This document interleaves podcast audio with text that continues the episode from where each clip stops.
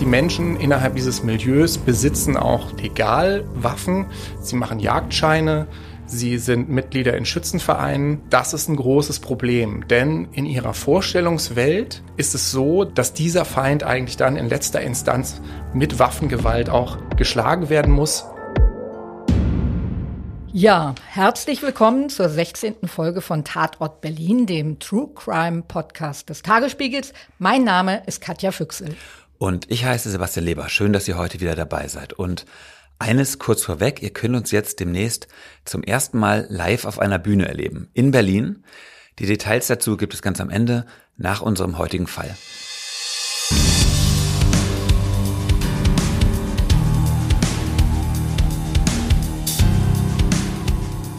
Ja, Sebastian, wer uns öfter hört, der ahnt jetzt schon nach der Begrüßung, es ist mal wieder alles anders.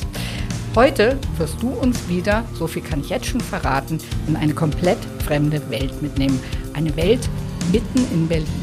Ja, es geht um ein Thema, zu dem ich recherchiert habe und dem ich leider dann viel näher gekommen bin, als ich es eigentlich wollte, dass ich regelrecht zu spüren bekommen habe.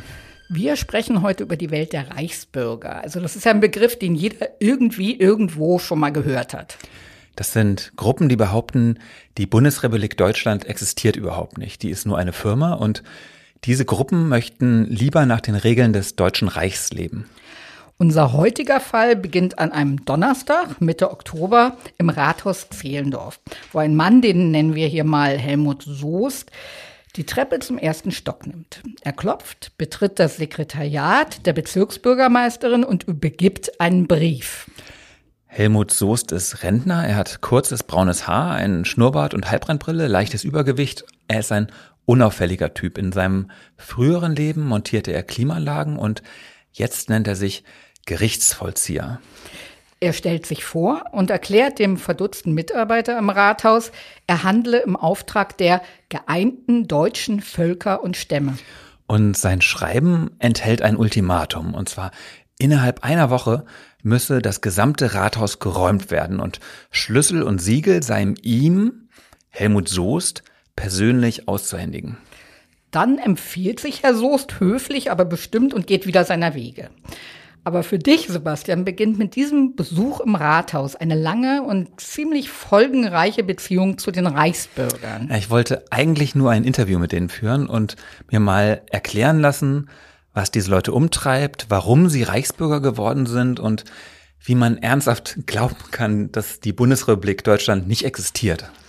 Rund 21.000 Reichsbürger gibt es laut Verfassungsschutz in Deutschland, Tendenz seit Jahren steigend. Und außerdem muss man wissen, dass es eine ganze Reihe verschiedener Reichsbürgergruppen gibt, die auch teilweise sehr widersprüchliche Ziele verfolgen. Und so albern diese Leute auch klingen, zumindest Teile dieser Bewegung sind gefährlich und auch zu Gewalttaten bereit. So, du hast dich also zu deiner Reise in die Welt der Reichsbürger aufgemacht und dabei hast du dann auch unseren heutigen Gast kennengelernt. Genau, ihr habt ihn am Anfang schon kurz gehört. Das ist Jan Ratje, der Reichsbürgerexperte des Berliner Thinktanks CEMAS. Das beobachtet die Verbreitung von Verschwörungsglauben und Radikalisierung. Und Jan Ratje ist Politikwissenschaftler und hat sich mit den Reichsbürgern schon beschäftigt, als diese Szene öffentlich noch völlig unbekannt war. Zu dem Thema bin ich eigentlich gekommen, nicht aus einer eigenen Motivation heraus, sondern weil ich für die Amadeo Antonio Stiftung gearbeitet hatte ähm, vor gut zehn Jahren und dort ein Kollege dann auf mich zutrat und sagte, wir haben hier etwas Merkwürdiges und zwar gab es Twitter-Accounts, die ähm, hinten an ihrem Namenshandle dann noch in Klammern DR stehen hatten. Und DR stand für Deutsches Reich. Und man wusste zu dem Zeitpunkt nicht so genau, was bedeutet das eigentlich, was sind das für Leute. Ähm, man hatte sich eigentlich eher nur mit Rechtsextremismus auseinandergesetzt und geschaut, wo sind Neonazis vor allen Dingen, wo sind NPD-Mitglieder, freie Kameradschaften in sozialen Medien. Und jetzt gab es hier diese eine Gruppierung, die irgendwie nicht so ganz eindeutig zuzuordnen gewesen ist, eben weil sie diese Verbindung zu, sagen wir mal, traditionellen Organisationsformen des Rechtsextremismus nicht aufgewiesen haben. Das waren jetzt nicht notwendigerweise NPD-Mitglieder, die das nur gemacht haben, sondern Menschen, die anders auftraten. Und wenn man sich mit dem Milieu um Reichsbürger und andere Souveränistinnen auseinandersetzt, grenzt das manchmal schon an den Bereich der Realsatire. Was mir meine Arbeit in den zumindest letzten zehn Jahren allerdings auch gezeigt hat, ist, dass es eigentlich gar nicht mehr so lustig ist, ähm, wenn man sich vertieft damit auseinandersetzt. Weil ich glaube, dass gerade im Zusammenhang mit Reichsbürgern und anderen Souveränistinnen es wichtig ist, die Gefahr, die diese Ideologie darstellt, in den Vordergrund zu stellen und nicht hereinzufallen auf diese zum Teil ja auch Parodie unserer ähm, eigenen gesellschaftlichen Verhältnisse. Also diese Menschen nicht ins Lächerliche zu ziehen, sondern sie ernst zu nehmen und besonders dann ernst zu nehmen, wenn sie darüber erzählen, wer wirklich hier die Fäden steuert und was mit dem deutschen Volk passieren soll. Da gibt es sicherlich vieles, was einen schmunzeln lässt, aber das sollte nicht dazu führen, zu unterschätzen, welchen ideologischen Gehalt, welches Ausmaß an Menschenverachtung, Antisemitismus, Rechtsextremismus in diesem Milieu kursiert. Hallo, ich bin Anke Mürre, stellvertretende Chefredakteurin beim Tagesspiegel. Vielen Dank, dass ihr unseren Podcast hört. Wenn er euch gefällt, dann probiert doch auch mal unsere digitale Zeitung aus. Als E-Paper oder Digitalabo auf tagesspiegel.de. Hier bekommt ihr täglich einen guten und verlässlichen Überblick über alles, was für euch wichtig ist. Aus Berlin, Deutschland und der Welt. Jetzt einfach gratis testen unter tagesspiegel.de slash probieren. Wir freuen uns auf euch. Der Tagesspiegel aus der Welt, aus der Weltstadt. Ja, das wird heute nicht ganz einfach. Also das wird eine ewige Gratwanderung, fürchte ich. Denn einerseits klingt es ja total abgedreht und manchmal wahnsinnig ulkig, was die Reichsbürger so verbreiten. Aber man muss eben im Hinterkopf behalten, dass die Ziele, die sie verfolgen, überhaupt nicht witzig sind. Ganz im Gegenteil, also sie wollen unsere Demokratie abschaffen, aber sie schüchtern auch ganz konkret ihre Mitbürger an. Sie drohen, sie wollen Menschen ins Gefängnis stecken. Ja, wie dich zum Beispiel. Aber wir wollen auch fair bleiben, also und nicht undankbar wirken. Also tatsächlich haben dir die Reichsbürger, wenn auch unfreiwillig, ja auch zu Ruhm und Ehre verholfen. Ja, und zu einem großen goldenen Pokal, der aber dann doch nur aus Plastik war. Aber alles der Reihe nach. Okay, also am Anfang steht ein Kontakt zu Helmut Soest, dem Gerichtsvollzieher, der im Auftrag der geeinten deutschen Völker und Stämme handelt. Die meisten Reichsbürger meiden ja die Öffentlichkeit. Mit der Presse reden sie nicht. Journalisten halten sie für Lakaien der BRD GmbH. Helmut Soest ist eine Ausnahme. Er erklärt sich zu einem Interview bereit. Einzige Bedingung, meine Chefin muss mitkommen.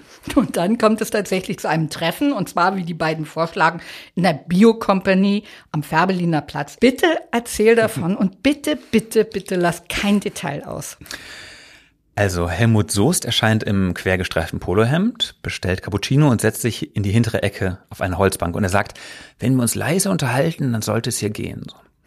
Und seine Begleiterin ist eine stark geschminkte Frau, eher klein und stämmig, Sie trägt Bluse mit Blümchenmuster und man merkt sofort, dass Helmut Soest dieser Frau total hörig ist.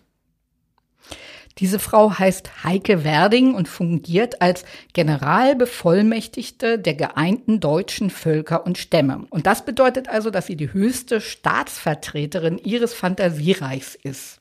Diese Gruppe, also die Gruppe von Werding, die ist deutschlandweit aktiv, wird aber von Berlin aus geleitet. Und Heike Werding ist für die Polizei, Staatsanwaltschaft, den Verfassungsschutz auch ein sehr bekannter Name. Und jetzt stell du sie uns doch mal vor, Sebastian. Ja, Heike Werding ist heute 61 Jahre alt. Bevor sie nach Berlin gezogen ist, hat sie schon im Landkreis Osnabrück ihr Unwesen getrieben. Im Rathaus ihrer Heimatstadt Melle, da schrillen die Alarmglocken, wenn sie den Namen Heike Werding nur hören. Und die Frau kann sehr streng gucken und auch sehr streng daherreden. Und das verleiht ihr eine Autorität gegenüber ihren Anhängern. Ihre Anhänger, wie viele hat sie davon? Also ich weiß mittlerweile allein von 40 sogenannten Amtsträgern ihrer Gruppe. Das sind Menschen, die sich ja, in diesem Fantasiegebilde für Bürgermeister oder für Regionalchefs oder für Richter halten.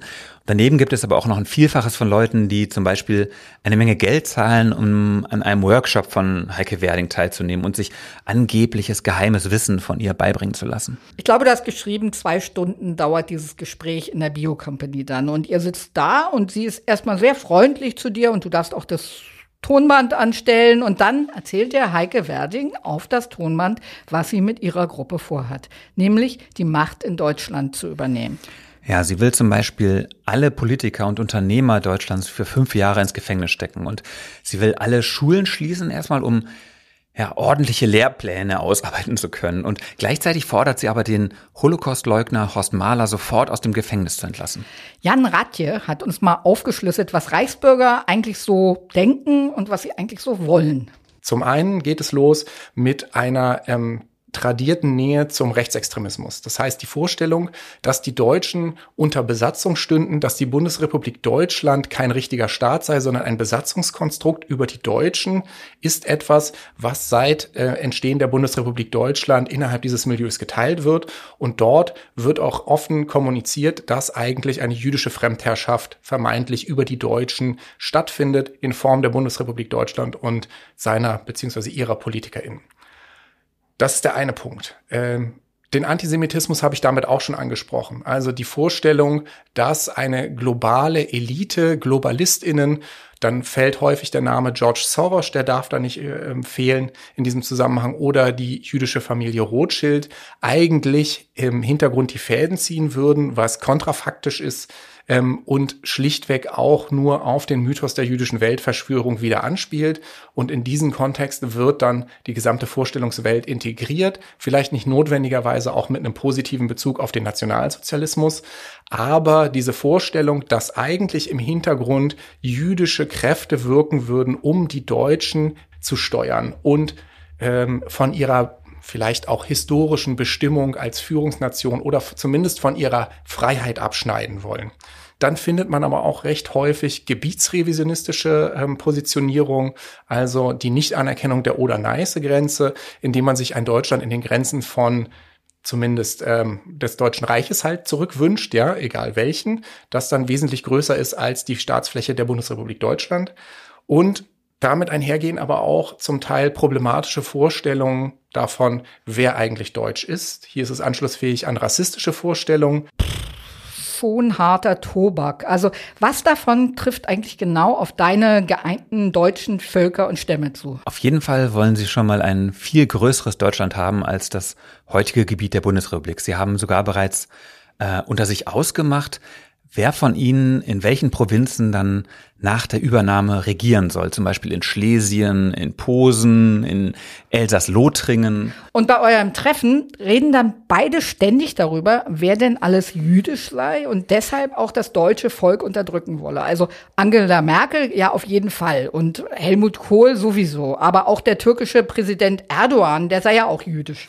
Im Prinzip alle Leute, die angeblich, also in ihrem kaputten Weltbild, böse sind. Und der Verfassungsschutz erkennt bei Werdings Gruppe einen, Zitat, drastischen Antisemitismus. Und ihr habt dann ja auch über den Auftritt von Helmut Soest im Rathaus Zehlendorf gesprochen. Ja, und da haben sie ein bisschen relativiert allerdings. Also die Bezirksbürgermeisterin und ihre Mitarbeiter, die müssten zwar auf jeden Fall natürlich die Schlüssel abgeben und abtreten, aber Sie müssten in ein paar Wochen dann nochmal für ein Wochenende wiederkommen. Denn da, da wollten die Reichsbürger eine Reichsbürgerkonferenz im Rathaus veranstalten und da bräuchten sie noch irgendjemand fürs Catering. Also, und das solle dann gefälligst die jetzige Frau Bürgermeisterin übernehmen. Ja, gut, wir haben jetzt schon über Größenwahn, über Rassismus und Judenhass gesprochen, aber das ist noch längst nicht alles, was man an Reichsbürgern problematisch finden kann, denn in dieser Szene herrscht auch noch eine hohe Waffenaffinität. Die Menschen innerhalb dieses Milieus besitzen auch legal Waffen. Das heißt, sie machen Jagdscheine, sie sind Mitglieder in Schützenvereinen und ähm, das ist ein großes Problem, denn in ihrer Vorstellungswelt ist es so, dass das deutsche Volk letztlich ähm, beherrscht wird von einer fremden Macht. Und wenn sich das aber überzeichnet in apokalyptische Dimensionen, das heißt, wenn sich diese Menschen dann vorstellen, dass das deutsche Volk eigentlich in letzter Instanz vernichtet werden soll durch diese Verschwörung, dann kann das dazu führen, dass dieser Feind eigentlich dann in letzter Instanz mit Waffengewalt auch geschlagen werden muss, als Widerstandshandlung sozusagen, um das eigene Volk und damit auch sich selbst dann zu retten. Wenn man sich anschaut, welche Formen von Gewalt innerhalb des souveränistischen Milieus in den letzten Jahren stattgefunden haben, dann sagen zumindest die Statistiken und auch Auswertungen, die aufgrund von Medienberichten erhoben worden sind, dass es sich vor allen Dingen um Auseinandersetzungen mit ähm, Vollstreckungsbeamten handelt, Fällen von Zwangsvollstreckung, aber auch bei so etwas wie Polizeikontrollen kann es sein, dass Menschen aus diesem Milieu gewalttätig werden. Ein weiterer Punkt, der zumindest statistisch ähm, wichtig ist, sind auch Versuche von ähm, Erpressung und Nötigung. Also das heißt, wenn Menschen aus diesem Milieu versuchen, ähm, andere Menschen unter Druck zu setzen. Aber es gibt auch immer wieder Fälle, wo es eben zu schwereren Gewalttaten gekommen ist. Also ähm, am bekanntesten dürfte natürlich der Fall sein von Georgens Gmünd im Oktober 2016, wo ein Souveränist auf ähm, Polizeibeamte geschossen hat, die angerückt waren, um ihm die Waffen abzunehmen, mit denen er dann auch letztlich auf sie geschossen hat. Also in gewisser Weise auch eine bittere Ironie, die äh, das Ganze mit hervorgebracht hat. Dieser Mensch hat sich in dieser Situation so bedroht gefühlt, dass er dachte, er müsste sich jetzt mit Waffengewalt verteidigen. Und auch in diesem Jahr gab es schon Schießereien in Süddeutschland, wo Menschen aus diesem Milieu auf einem Bauernhof auf Polizisten geschossen haben. Werdingsverein ist bislang zumindest nicht durch körperliche Gewalt aufgefallen, aber man hat bei Hausdurchsuchungen vor zwei Jahren Waffen gefunden. Nämlich, ich zähle mal auf, unter anderem gab es drei abgesägte Schrotflinten, zwei Macheten, noch eine Schrotflinte, ein japanisches Kampfschwert und drei Armbrüste. Und außerdem besaßen sie auch Koffer mit Handschellen drin, um ihre Gegner einzuschüchtern. Aber das alles wusste ich damals ja noch nicht. Die Gruppe wird seit Jahren intensiv vom Verfassungsschutz beobachtet und wurde 2020 auch vom Bundesinnenministerium verboten. Aber die machen einfach weiter so? Ja, diese Gruppe ist weiterhin aktiv und die begeht dabei auch weitere Straftaten, schon allein, weil sie gegen das Vereinsverbot verstößt. Okay, nochmal zurück. Also dein Artikel mit Frau Werding und Herrn Soest ist erschienen, in dem du dann aufgezählt hast, woran diese Gruppe glaubt und was sie will. Und dann, nach Erscheinen des Artikels im Tagesspiegel, hast du Post bekommen. Und zwar war das eine Anklageschrift, also nicht jetzt vom Berliner Landgericht oder so, sondern von dem Fantasiegericht dieser Reichsbürgergruppe, also dem höchsten Gericht der geeinten deutschen Völker und Stämme.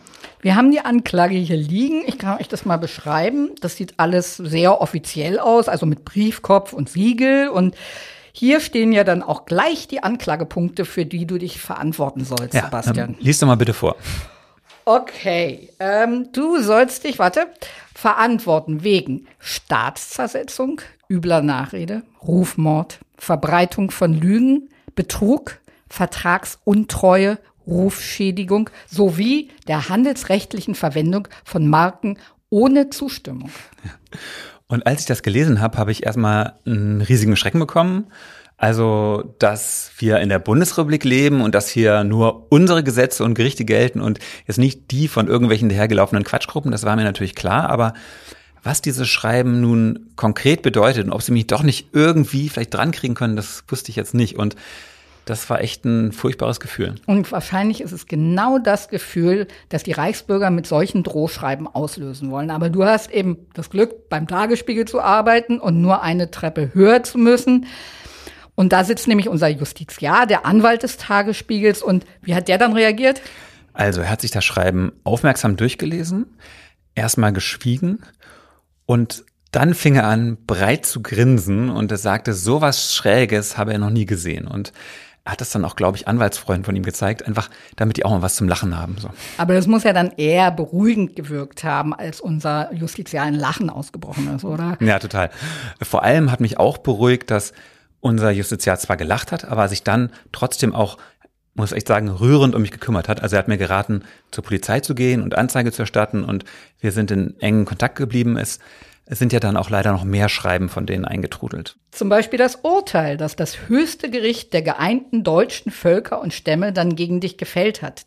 Denn weil du ja nicht auf ihre Anklageschrift geantwortet hast, haben sie den Prozess in deiner Abwesenheit geführt und sie haben dich verurteilt zu einer Strafe von 9000 Feinunzen Gold. Ja, wobei wir fairerweise erwähnen müssen, dass ich die Strafe alternativ auch in Euro hätte bezahlen können. Also nach dem damaligen Goldpreis wären das schlappe 9,6 Millionen Euro gewesen. Und wenn ich die nicht zahlen könnte, könnte ich auch ins Arbeitslager gesteckt werden. Du hast dann zwar nicht rausbekommen, wo dieses Arbeitslager sein soll, aber dafür, wo das höchste Gericht tagt. Nämlich ebenfalls in Berlin, im bürgerlichen Stadtteil Lichterfelde. Und dann bist du da hingefahren, um dir das mal anzuschauen. Ja, es ist ein freistehendes Haus in guter Wohngegend. Und in diesem Haus wohnt ein älteres Ehepaar. Beide sind Reichsbürger und ich habe geklingelt, aber es hat niemand aufgemacht. Wir wissen also leider nicht, was dieses ältere Ehepaar dazu gebracht hat, sich dieser Reichsbürgergruppe anzuschließen. Hm, also ich habe im Laufe der Jahre einige Interviews mit Reichsbürgern geführt und viele Biografien von denen recherchiert. Und was man eigentlich bei den meisten findet, ist, dass es ihnen vor ihrem Einstieg bei den Reichsbürgern mal richtig schlecht ging im Leben. Dass sie zum Beispiel einen Schicksalsschlag erlitten haben, dass sie ihren Job verloren haben, dass sie hoch verschuldet waren und zahlungsunfähig. Oder? Und dann sind sie mit den Reichsbürgern in Kontakt gekommen, die ihnen etwas unglaublich Verlockendes versprechen könnten, nämlich Du musst deine Schulden ja gar nicht begleichen, weil dieser Staat existiert ja gar nicht. Und du musst auch keine Rundfunkgebühren zahlen und auch sonst keine Steuern. Und bei deinem Gerichtsvollzieher Soest lief das da auch so? Er sagt, er habe eine Operation am Fuß gehabt, diese sei schiefgelaufen, der Fuß habe sich entzündet, weitere Eingriffe wurden dann nötig und deshalb verließ Soest ein Vierteljahr lang kaum das Haus und saß im Rollstuhl und um der Langeweile zu entgehen, habe ihm ein Bekannter ein Buch vorbeigebracht. Und Soest nennt es bloß das schwarze Buch. Der offizielle Titel heißt BRD GmbH und das ist gewissermaßen das Standardwerk deutscher Reichsbürger. Helmut Soest sagt, er habe das Buch dreimal gelesen, so fasziniert war er. Zitat, da stand vieles drin, was ich nicht wusste. Und nach seiner Genesung suchte er Gleichgesinnte und landete schließlich bei einem Vortrag von Heike Werding. Unser Experte Jan Ratje kennt auch viele solcher oder ähnlicher Fälle. Aber er sagt, was die Reichsbürger betrifft, steht die Politikwissenschaft noch ziemlich am Anfang. Was sich gemeinhin zeigt, ist, dass Menschen anfällig zu sein scheinen, die in besondere Krisensituationen geraten sind, sich diesem verschwörungsideologischen Milieu anzuschließen. Was ich mich allerdings dabei auch immer frage, ist, naja, warum ähm, gehen dann Menschen, die vielleicht finanzielle Probleme haben, deren Existenz, zumindest finanzieller Existenz auf dem Spiel steht, eben genau zu beispielsweise Organisationen, die einen Umriss eines Deutschen Reiches auf ihrer Karte, äh, auf ihrer Webseite präsentieren und nicht etwa zu Schuldenberatungsstellen, wie es viele andere Menschen machen. Also notwendigerweise ist es nicht damit verbunden, dass Menschen in Krisensituationen sofort zur Reichsbürgerin oder ähm, zum verschwörungsideologischen Souveränisten werden, ähm, sondern es gibt in gewisser Weise etwas, was in diesen Menschen angesprochen wird. Also sie werden gerade innerhalb dieses Milieus als betrogene und bedrohte Deutsche angesprochen. Und ich glaube, das ist etwas, was diese Menschen wahrnehmen und wovon sie sich angezogen fühlen und ähm, warum sie sich dann in dieses Milieu mit hineinbegeben. Ganz grundsätzlich muss man allerdings feststellen, dass es bisher nur eine sehr dünne Datenlage gibt, auf der man feststellen kann, warum bestimmte Menschen innerhalb dieses Milieus sind. Es gibt bisher eigentlich nur ein paar Studien, die aber eher aus dem Bereich ähm, der öffentlichen Verwaltung oder auch ähm, kriminalistischer Natur sind. Also das heißt, ähm, die behandeln dann zumeist nur diejenigen, die bereits in irgendeiner Form durch einen Konflikt mit dem Staat auffällig geworden sind. Wir wissen aber nicht, wie viele Menschen dieser Ideologie folgen und das Ganze eher ähm, latent bei ihnen veranlagt ist. Das heißt, dass sie nicht danach handeln. Im Café am Fährberliner Platz packt Helmut Soest dann weitere Wahrheiten aus. Halte ich fest. Zum Beispiel, an deutschen Schulen werden satanische Inhalte gelehrt. Oder Angela Merkel bekommt von Banken für jeden Flüchtling, dem sie einen Pass ausstellt, 10 Millionen Euro. Schön finde ich auch, dass sie voller Ernst ins Mikro erklären, dass Kaugummis das Gehirn zersetzen oder dass Frauen die DNA aller Männer in sich tragen, mit denen sie irgendwann mal geschlafen haben. Und es gäbe da noch ein Problem. Um das zu verstehen, müsse man die Bibel richtig deuten können. Zum Beispiel habe Adam in Wahrheit keinen Apfel gegessen, sondern Eva habe Geschlechtsverkehr mit Tieren gehabt. So. Und im Himmel habe später eine epische Schlacht stattgefunden, in der die Engel gegen reptiloide Schlangenwesen gekämpft hätten. Und die hätten die besiegt und letztere seien dann auf die Erde geworfen worden. Und diese Reptiloiden, die Böses wollten, die nehmen die Gestalt von Menschen an und Beweisfotos dafür, die gäbe es im Internet. Und da könnte man sehen, dass die Queen zum Beispiel auf jeden Fall ein Reptiloid sei. Wobei Helmut Soest ist sich nicht ganz sicher, ob Angela Merkel jetzt nur Jüdin oder auch Reptiloid sei. Also theoretisch sei ja beides möglich, sagt er. Gut, ähm, zurück zur Realität. Also eine Woche nach Soests erstem Besuch im Rathaus Zehlendorf erscheint er da wieder im Sekretariat und diesmal bringt er auch zwei Mitstreiter mit.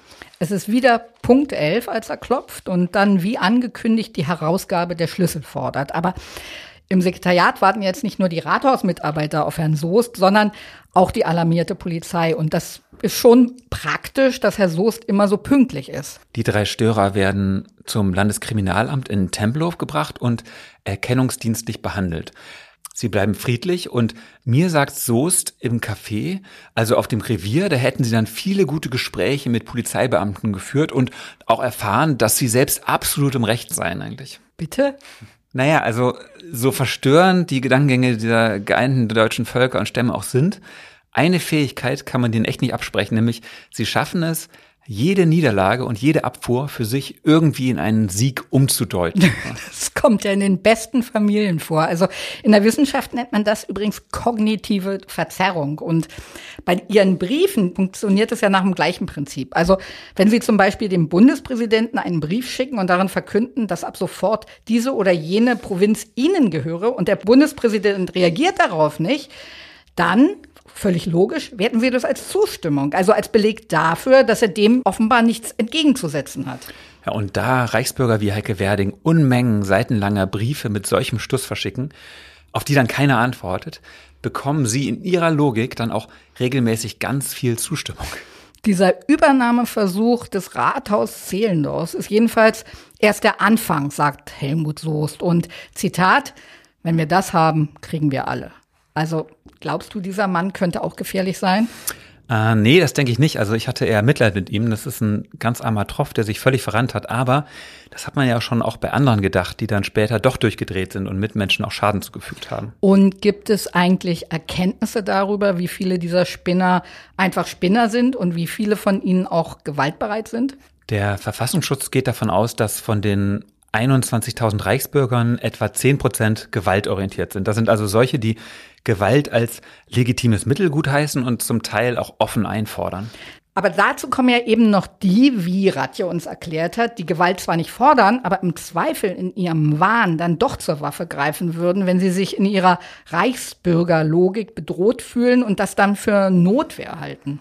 Ja, und wir haben ja schon gehört, dass es sehr unterschiedliche Gruppen gibt. Die heißen dann zum Beispiel Königreich Deutschland oder Kommissarische Reichsregierung oder Freistaat Preußen. Es gibt dann aber auch noch die Republik Freies Deutschland und die Exilregierung Deutsches Reich und, und, und. Und eine dieser Gruppen kann man ja auch ganz öffentlich mehrfach im Monat auf der Wiese vor dem Reichstag bestaunen. Also mitsamt ihren ganzen irren Forderungen. Und wenn man die dann so daherreden hört mit ihren Schimpftiraden gegen unsere Demokratie, also es fällt einem schon schwer, das ernst zu nehmen. Ja, äh, gutes Beispiel. Also diese Gruppe wird von einem Mann namens Rüdiger Hoffmann geleitet. Und Hoffmann war früher bei der NPD und er saß bereits wegen versuchten Mordes im Gefängnis, denn er hatte einen Angriff von Rechtsextremen auf ein Asylbewerberheim organisiert und bei dem wurden auch Molotow-Cocktails geworfen. Lord Voldemort. Oh Gott. Jetzt hast du schon wieder seinen Namen ausgesprochen. Jetzt wird er wieder stundenlange Hassvideos gegen dich ins Netz stellen, wird wieder der Welt erklären, dass du eine Hure des tiefen Staates bist und dass du psychische Kriegsführung gegen ihn betreibst.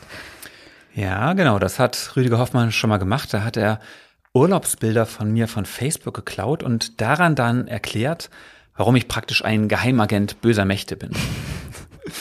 Okay, Sebastian, jetzt mal ganz im Ernst. Macht dir das nicht auch manchmal Angst, sowas? Ja, ich mache mir schon Gedanken und es lässt mich nicht kalt, aber ich habe die Erfahrung gemacht, insgesamt ist es immer besser, Bedrohungen öffentlich zu machen, weil dann ist man damit nicht mehr alleine und es verliert auch ein Stück weit seinen Schrecken.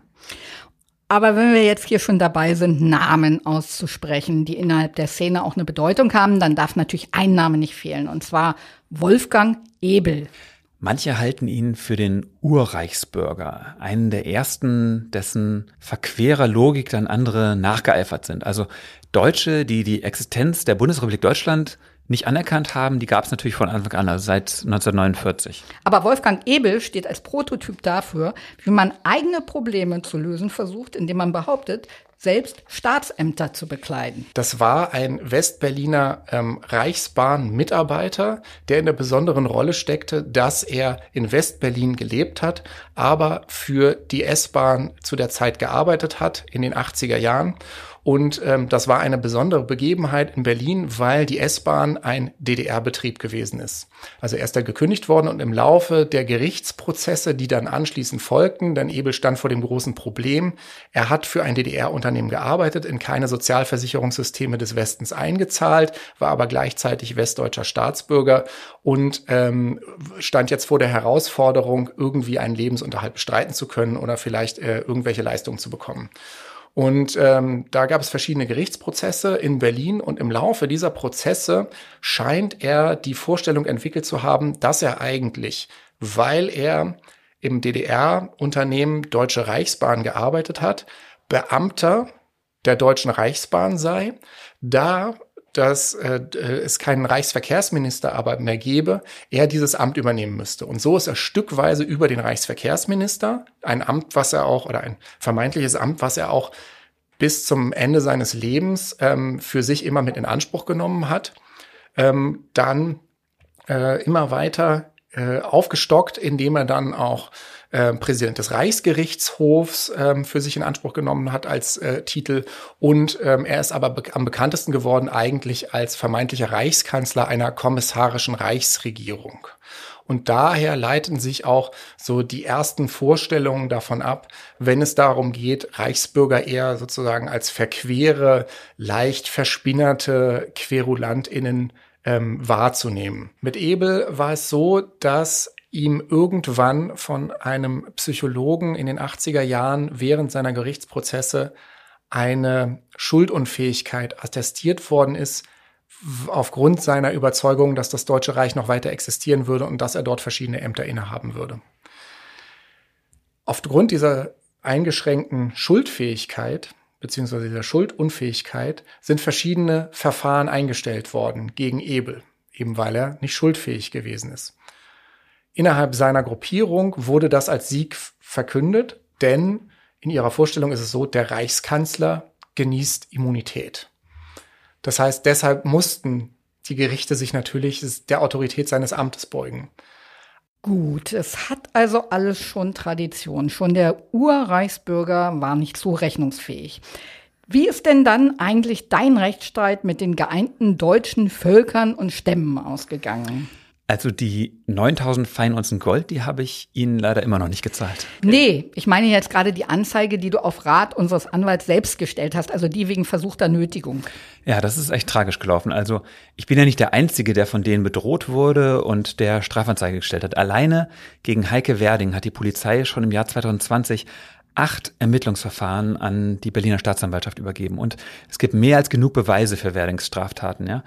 Aber die Staatsanwaltschaft Berlin hat es bis heute nicht geschafft, Anklage zu erheben. Obwohl sie immer wieder, trotz Vereinsverbot, weiter als geeinte deutsche Völker und Stämme aufgetreten sind. Ja, leider. Ich frage regelmäßig bei der Staatsanwaltschaft nach und es kommen, wenn überhaupt, so ganz vage Auskünfte wie eine Prognose zum Verfahrensabschluss kann nicht erteilt werden. Und das ist super frustrierend und das ist auch kein gutes Zeichen für, naja, für die Wehrhaftigkeit unseres Rechtsstaats. Dabei ist, das muss man auch fairerweise sagen, in den letzten Jahren deutschlandweit schon einiges passiert. Also grundsätzlich sind Politik und Sicherheitsbehörden inzwischen sensibilisierter als noch vor, ich sag mal, fünf Jahren oder so. Inzwischen werden Reichsbürger auch als ernsthafte Bedrohung wahrgenommen. Ja, es gibt auch zum Beispiel Schulungsangebote für Behördenmitarbeiter, in denen ihnen gezeigt wird, wie sie sich gegenüber Reichsbürgern am besten verhalten sollen, wenn die seitenlange Briefe schreiben oder persönlich auftauchen, oder? Und wann es auch geboten sein kann, sich vorsichtshalber einen Sicherheitsdienst zur Seite zu holen, wenn ein Reichsbürger seinen Besuch ankündigt, um die Schlüssel aushändigen zu lassen oder ähnliches. Und auch wenn du schlechte Erfahrungen gemacht hast, unser Experte rät trotzdem dazu, zur Polizei zu gehen und Strafanzeige zu stellen. Hallo, ich bin Lorenz Marold, Chefredakteur beim Tagesspiegel. Wenn Ihnen unser Podcast gefällt, testen Sie doch gerne auch mal unser E-Paper oder unser Digital-Abo mit allen Inhalten von tagesspiegel.de. Wir sind rund um die Uhr für Sie da damit Sie wissen, was wirklich wichtig ist. In Berlin, in Deutschland und international. Sie können unser Angebot jetzt gratis testen unter tagesspiegel.de/slash probieren. Der Tagesspiegel aus der Welt, aus der Weltstadt. Es ist wichtig, Verschwörungsideologinnen, aber auch genauso wie Rechtsextremen und ähm, verschwörungsideologischen SouveränistInnen Grenzen aufzuzeigen. Das heißt, wenn man bedroht wird, das Ganze zur Anzeige zu bringen oder ähm, was noch niedrigschwelliger ist äh, und man erstmal auch verwundert ist und nicht recht weiß, wie man mit der Situation umgehen soll, sich an bestimmte Beratungsstellen zu wenden. Da gibt es zum einen mobile Beratungen gegen Rechtsextremismus, äh, die in jedem Bundesland existieren. Zum anderen gibt es aber auch inzwischen Beratungsstellen, die sich ähm, explizit ähm, an Verschwörungserzählungen richten, beziehungsweise gegen Verschwörungserzählungen richten. Auch hier wäre eine Möglichkeit, sich in einem Prozess beraten zu lassen. Das hängt also ganz individuell davon ab, ähm, welchen Kontakt man jetzt zu diesem Milieu hat und wie so eine Bedrohung aussieht. Wenn es um Fälle von Volksverhetzung geht, die da drin enthalten sind, wenn es um ähm, Versuche von Erpressung geht, ist es immer gut, sowas anzuzeigen. Ich denke, es ist nicht produktiv, ganz allgemein den Tipp auszusprechen, man sollte mit äh, verschwörungsideologischen SouveränistInnen diskutieren. Es kommt natürlich aber individuell darauf an, wie die Konstellation ist. Das heißt, wenn das eine mir nahestehende Person ist, die in dieses Milieu hinein äh, sich radikalisiert und ich ein Interesse daran habe, dass sie das nicht tut, dann ist es durchaus wichtig, mit dieser Person in Kontakt zu treten. Aber in dem Falle geht es eher darum, eine persönliche Beziehung eher aufrechtzuerhalten oder auch aufzubauen, damit diese Person überhaupt wieder empfänglich wird für widersprüchliche Auffassungen, wie die Welt konstruiert ist. Also könnte es nicht auch anders sein, als dass eine Verschwörung hinter der Bundesrepublik Deutschland steckt. Ja, also für solche Positionen wieder empfänglich zu werden. Okay, Du hast dich dann aber dagegen entschieden, zusammen mit Frau Werding nach dem Ursprung all ihrer Probleme zu suchen. Ja, ich habe in meinem Leben echt schon mit genug Verschwörungsgläubigen und Rechtsextremen diskutiert und das ist wirklich verschwendete Zeit. Also der Ex-Fußballer Eric Cantona, der hat da mal was Kluges zu gesagt, nämlich, dass das Diskutieren mit Rassisten genau wie Schachspielen mit einer Taube sei. Zitat, egal wie gut du bist, egal wie sehr du dich anstrengst, am Ende wird die Taube aufs Spielfeld kacken, alles umschmeißen und umherstolzieren, als hätte sie gewonnen. Okay, aber irgendwie muss man mit solchen Erfahrungen persönlich ja auch klarkommen. Und du hast dich dann dafür entschieden, dein Reichsbürgertrauma offensiv anzugehen. Du hast deine Erlebnisse als Bühnenshow verarbeitet. Ja, beim Reporter Slam. Das ist ein bundesweiter Wettbewerb, bei dem sich Journalisten auf eine Bühne stellen und zehn Minuten Zeit haben, über eine ihrer Recherchen zu sprechen. Und das ist eine sehr unterhaltsame und oft humorvolle Veranstaltung. Im Mai kam es dann zum großen Deutschlandfinale der Landessieger und du bist mit dem Siegerpokal nach Hause gegangen und total verdient, wie ich finde. Aber wenn ihr da draußen jetzt meint, ja, was soll sie auch anderes sagen, dann schaut euch Sebastians Auftritt gerne nochmal bei YouTube an. Stichworte Reporter Slam und Sebastian Leber und ich verspreche euch, es lohnt sich echt. Dankeschön. Und wir können den Link ja auch in die Show Notes dieses Podcasts schreiben und dann findet ihr das Video sofort. Es geht, wie gesagt, nur zehn Minuten und ich erzähle darin von meinen fünf unangenehmsten Begegnungen als Reporter und da durfte Heike Werding natürlich nicht fehlen. So. Lass mich raten. Frau Werding und Herr Soest haben dir bislang nicht zum Sieg gratuliert, aber äh, hast du nicht auch manchmal Sorge, dass die Reichsbürger irgendwann sich auch mal dafür rächen könnten, dass du sie öffentlich lächerlich machst? Ja, also wenn sie mich wieder vor ihr Gericht stellen, dann kann ich damit leben. Ja. Vermutlich kann man von Glück reden, dass die Solidarität unter den Reichsbürgergruppen auch nicht besonders ausgeprägt ist. Also wenn ich das richtig verstehe, bekommen die sich ja untereinander ständig in die Haare. Das liegt daran, dass sie zwar einen gemeinsamen Feind haben, nämlich die Bundesrepublik Deutschland, aber dass jede Gruppe für sich beansprucht, der wahre und einzig berechtigte Herrscher zu sein. Und das passt natürlich irgendwie schlecht zusammen. Das gängigere Muster ist eigentlich eher das Abspalten voneinander, der Streit ähm, und was auch für mich aus der Perspektive eines ähm, äh, Wissenschaftlers äh, interessant ist, ist dann doch auch, dass man sich gerne auch gegenseitig ähm, des Hochverrats bezichtigt und äh, bezichtigt, den falschen Weg zu gehen oder Spitzel des Verfassungsschutzes zu sein oder Agent Provokateur von Seiten des Staates, um die Bewegung zu diskreditieren.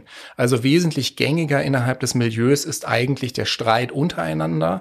Schließlich, das ist ja nachvollziehbar, wenn ähm, zum Beispiel bestimmte Gruppierungen behaupten, eine Reichsregierung zu sein oder die Vertretung, gewählte Vertretung des Volkes, dann widerspricht das natürlich ganz konkret einer anderen Gruppierung, die die gleiche Auffassung vertritt. Innerhalb des Milieus ähm, schreibt man sich auch ähm, gerne wechselseitig Briefe.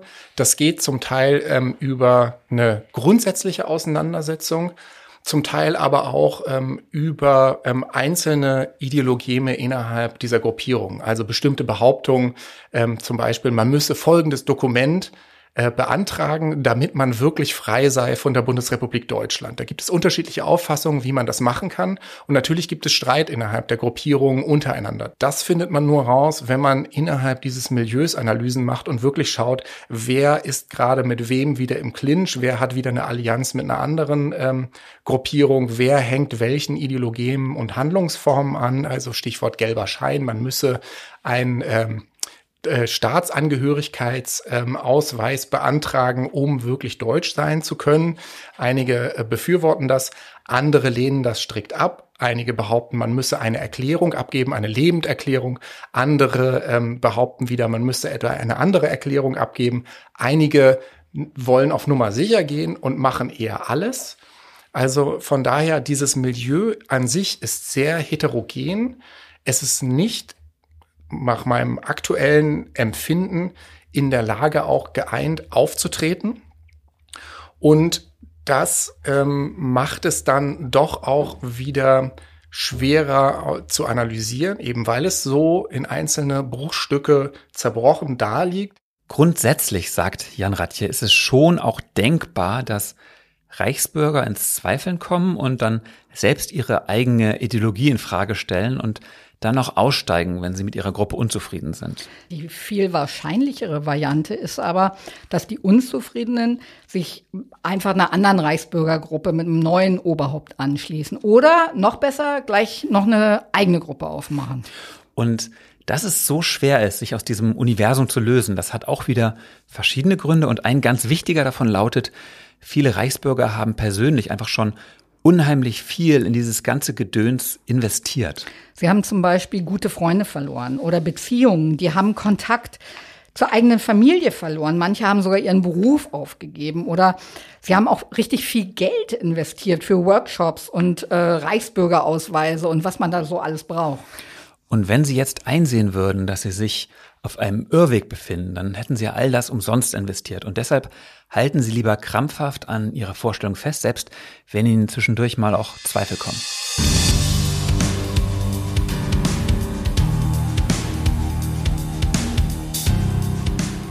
Liebe Hörerinnen, das soll es für heute gewesen sein mit Tatort Berlin. Wir sagen wie immer herzlichen Dank bei Heiko Bär für die Produktion und bei Uwe Letzner für den Sound und natürlich bei euch fürs Zuhören.